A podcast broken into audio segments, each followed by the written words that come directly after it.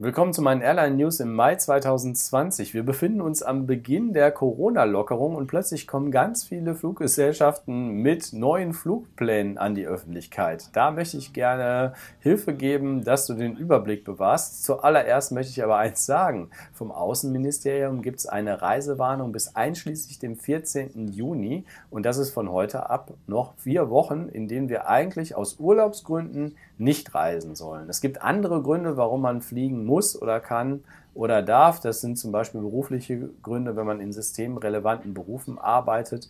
Da gibt es sicherlich Ausnahmen, aber das ist doch wirklich der kleinere Teil.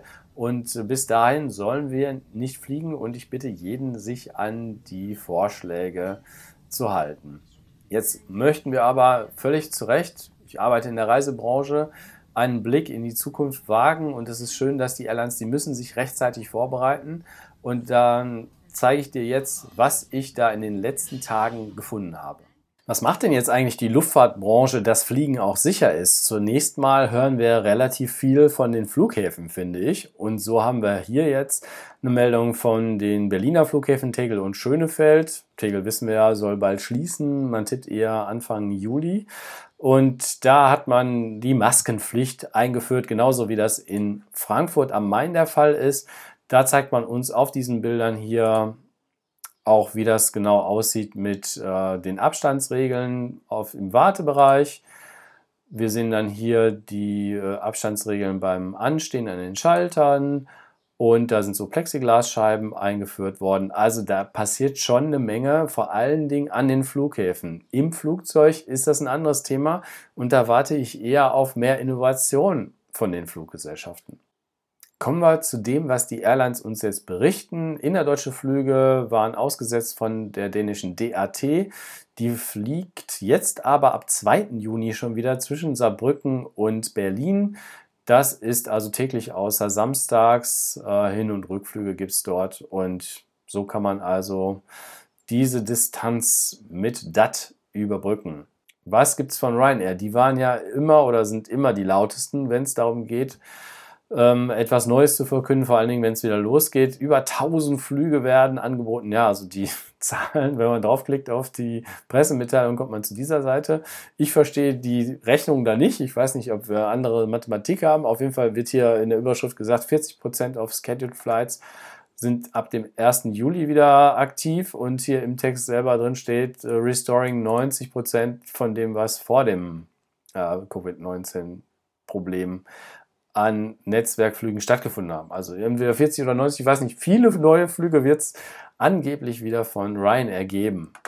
Stichwort Ryanair, da geht es nämlich auch mal darum zu, äh, zu erfahren, wie kriege ich mein Geld zurück. Ich selber bin auch betroffen und habe da ein Tutorial-Video drüber gemacht, wie man seine Rückerstattung bei Ryanair beantragt. Bis jetzt habe ich mein Geld noch nicht bekommen und in den Kommentaren unterhalb des Videos sind auch andere, die ähnlich betroffen sind und da tauschen wir uns aus. Ich empfehle also mein jüngeres YouTube-Video von Anfang Mai über die Ryanair Geld-Zurückerstattung. Große Konkurrent in Europa ist die Lufthansa und die kamen ja mit innerdeutschen Flügen und auch beliebten Urlaubszielen raus. Und zwar soll es dann demnächst nach Rostock-Lage gehen, aber auch auf die beliebte Insel Mallorca, nach Sylt, Deutschland, Westerland oder auch Kreta. Also das scheinen so die Destinationen zu sein. Wenn es wieder losgeht, dann ist wohl Mallorca, griechische Inseln und natürlich innerdeutsche Flüge dabei. Besonders interessant finde ich persönlich mal wieder die Langstrecken. Da gab es ja die ganze Zeit Flüge von Frankfurt nach New York und dort Newark, Chicago, Sao Paulo, Tokio und Bangkok. Diese werden jetzt dann bald ergänzt im Juni, solange man oder so, soweit man fliegen kann. Das ist immer die Einschränkung, die auch im Kleingedruckten bei der Lufthansa drin steht vorbehaltlich eventueller Reisebeschränkungen geht es dann nach Toronto, Mexico City, Abuja und Port Harcourt sind beide in Nigeria.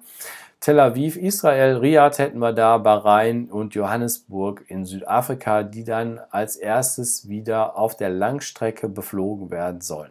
Auch die Asiana ist eine Fluggesellschaft, die die ganze Zeit mit wenigen Ausnahmen nach Frankfurt geflogen ist, und zwar von Seoul in Südkorea die sind früher mit dem Airbus A380 geflogen und machen das jetzt mit dem Airbus A350. aus dem gleichen Land. Die Korean Air hat eben auch was veröffentlicht, dass die europäische Flughäfen anfliegen. Diese Meldung haben wir auf Routes Online gefunden. Für uns erstmal wichtig ist, dass dreimal wöchentlich Frankfurt dabei ist, aber auch andere europäische Ziele wie Amsterdam, Paris und London. Das sind die drei, vier großen neben Frankfurt, die immer dabei sind. Und die werden jetzt auch von Korean Air dann im Juni wieder angeflogen. Auch Qatar Airways ist jemand, der sehr lange geflogen ist. Ich habe ja noch die Flüge nach Berlin mit dem A350 1000 in Tegel filmen können beim Planespotten. Und die sind auch offenbar durchgeflogen nach Australien. Vor allen Dingen die drei wichtigsten Flughäfen dort sind Sydney, Perth und Melbourne. Das wird jetzt aber ab 20. Mai ergänzt von Brisbane. Also zwischen Doha und diesen Städten in Australien gibt es wieder Flüge. Hm, in Deutschland werden die ganze Zeit jetzt gerade Frankfurt und München angeflogen und man plant da jetzt auch wieder nach Berlin zu fliegen. Ja, wo Qatar Airways an die Presse geht, da ist Emirates meistens nicht weit. Das sind große Konkurrenten aus den Arabischen Emiraten. Und äh, ja, ab 21. Mai sehen wir dreimal wöchentliche Flüge von Emirates, von Dubai nach Frankfurt aber auch zu anderen Zielen wie jetzt Chicago, London Heathrow, Madrid, Melbourne, Mailand ist dabei, Malpensa in dem Fall, Paris, Charles de Gaulle, Sydney in Australien natürlich und auch Toronto haben wir gerade auch schon mal gehört. Ja, also schön, dass Emirates das auch wieder verbinden möchte, aber auch logisch, wenn die Konkurrenz das macht, dass da jetzt jeder diese Top-Flughäfen und Hubs ins Visier nimmt.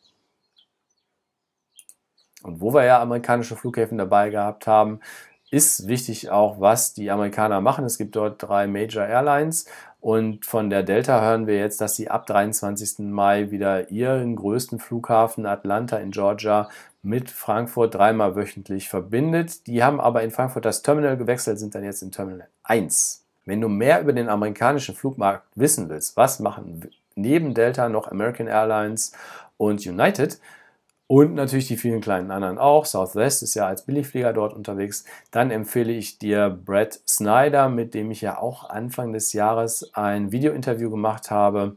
Und den halte ich einfach für einen der Top Aviation-Experten in Nordamerika. Und in seinem Blog findet man eine ganze, ganze Menge Infos. Deswegen mein Link-Tipp für dich. Und einen weiteren Link-Tipp habe ich natürlich in eigener Sache. Ich war diesmal noch nicht so richtig am Planespotten. Alle Überlegungen dahingehend waren bis jetzt noch nicht so mega fruchtbar. Ich habe mir aber in der Umgebung von meinem Wohnort mal das Alliiertenmuseum angeschaut bzw. angefragt und die Herrschaften dort haben tatsächlich für mich die Tür geöffnet in Corona-Zeiten mit ordentlich Social Distancing, ein Funkmikrofon haben wir eingesetzt und ich durfte damit den sogenannten Rosinenbomber, das ist eine viermotorige britische Hastings äh, besichtigen von außen, von innen und hatte den Bernd von Koska dabei, der über 25 Jahre sich schon damit beschäftigt mit dem Alliiertenmuseum und der hat wirklich das Flugzeug nochmal ganz, ganz klasse erklärt. Dieses Video möchte ich dir für die Corona-Wartezeit nochmal ans Herz legen, bis dann die Flüge wieder losgehen. Das war es jetzt erstmal von mir. Ich hoffe, du hast einen Überblick bekommen. Würde mich freuen, wenn du meine Webseite fluggesellschaft.de besuchst, den Twitter-Account, wo ich diese Meldungen sammle, twitter.com slash Flugexperte. Facebook-Seite habe ich auch immer intensiver. Instagram bin ich ja auch schon. Und da poste ich viele Flugzeugfotos. Ähm, es sind Aktivitäten da, aber alles mit Mundschutz, mit Social Distancing, ganz, ganz wichtig. Nichts übertreiben und wenn wir fliegen können, dann sind wir am Start. Die Branche braucht Hilfe. Der Touristikbranche geht es mit jedem Tag, wo nicht gereist werden kann, immer schlechter. Und ja, unterstützt uns, wo ihr könnt und wir geben alle Gas. Bis bald.